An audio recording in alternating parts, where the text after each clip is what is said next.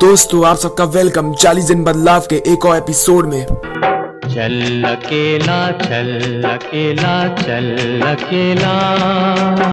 अगर हमें कोई फ़ैन ऑन करना है किसी रूम का तो हम स्विच ऑन करते हैं। उसी तरह अगर हमें सफलता चाहिए तो हमें अकेले मेहनत करनी पड़ेगी। अब आप बोलेंगे अकेले? हाँ भाई अकेले। जब पैदा हुए थे तब भी तो अकेले हुए थे।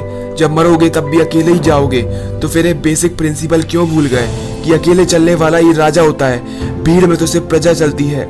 लेकिन एक राजा अपने हौसलों के साथ अटूट बनकर खड़ा रहता है और अपनी प्रजा की हिम्मत बढ़ाता है। एक राजा को देखकर लोग उसकी तरह बनने की सोचते हैं, लेकिन बन नहीं पाते, क्योंकि वो इस बात को भूल जाते हैं कि अगर राजा की तरह जीना है तो अकेले लड़ना पड़ेगा अपनी हालातों से। गुलामी वाली सोच को मिटाना होगा। खुद से बोलना पड़ेगा कि मैं अपने आने वाले कल को खुद लिखूँगा। पागल हटेला पढ़ना पड़ेगा। लोग चिल्लाते हैं, चिल्लाने दो। बेफिक्र होके चलो। किसी से मत डरो। जो भी मुश्किलें आए, उनका सलूशन निकालो। लेकिन कभी मैदान छोड़कर मत भागो।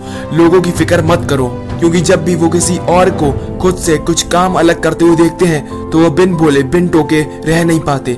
उनकी नज़र में वो काम गलत होता है, क्योंकि उनके परिवार में आज तक किसी ने वो ट्राई नहीं किया होता, जो तुम कर रहे हो। अकेले चलना एक कमज़ोरी नहीं होती, बल्कि अकेले चलना एक ताकत होती है। भीड़ का हिस्सा बनने के लिए हज़ारों लोग तैयार हो जाते हैं, लेकिन हर परिवार में वो एक ही होता है, जो पागल हटेला बनकर लोगों के लिए एक मशाल बन जाता है।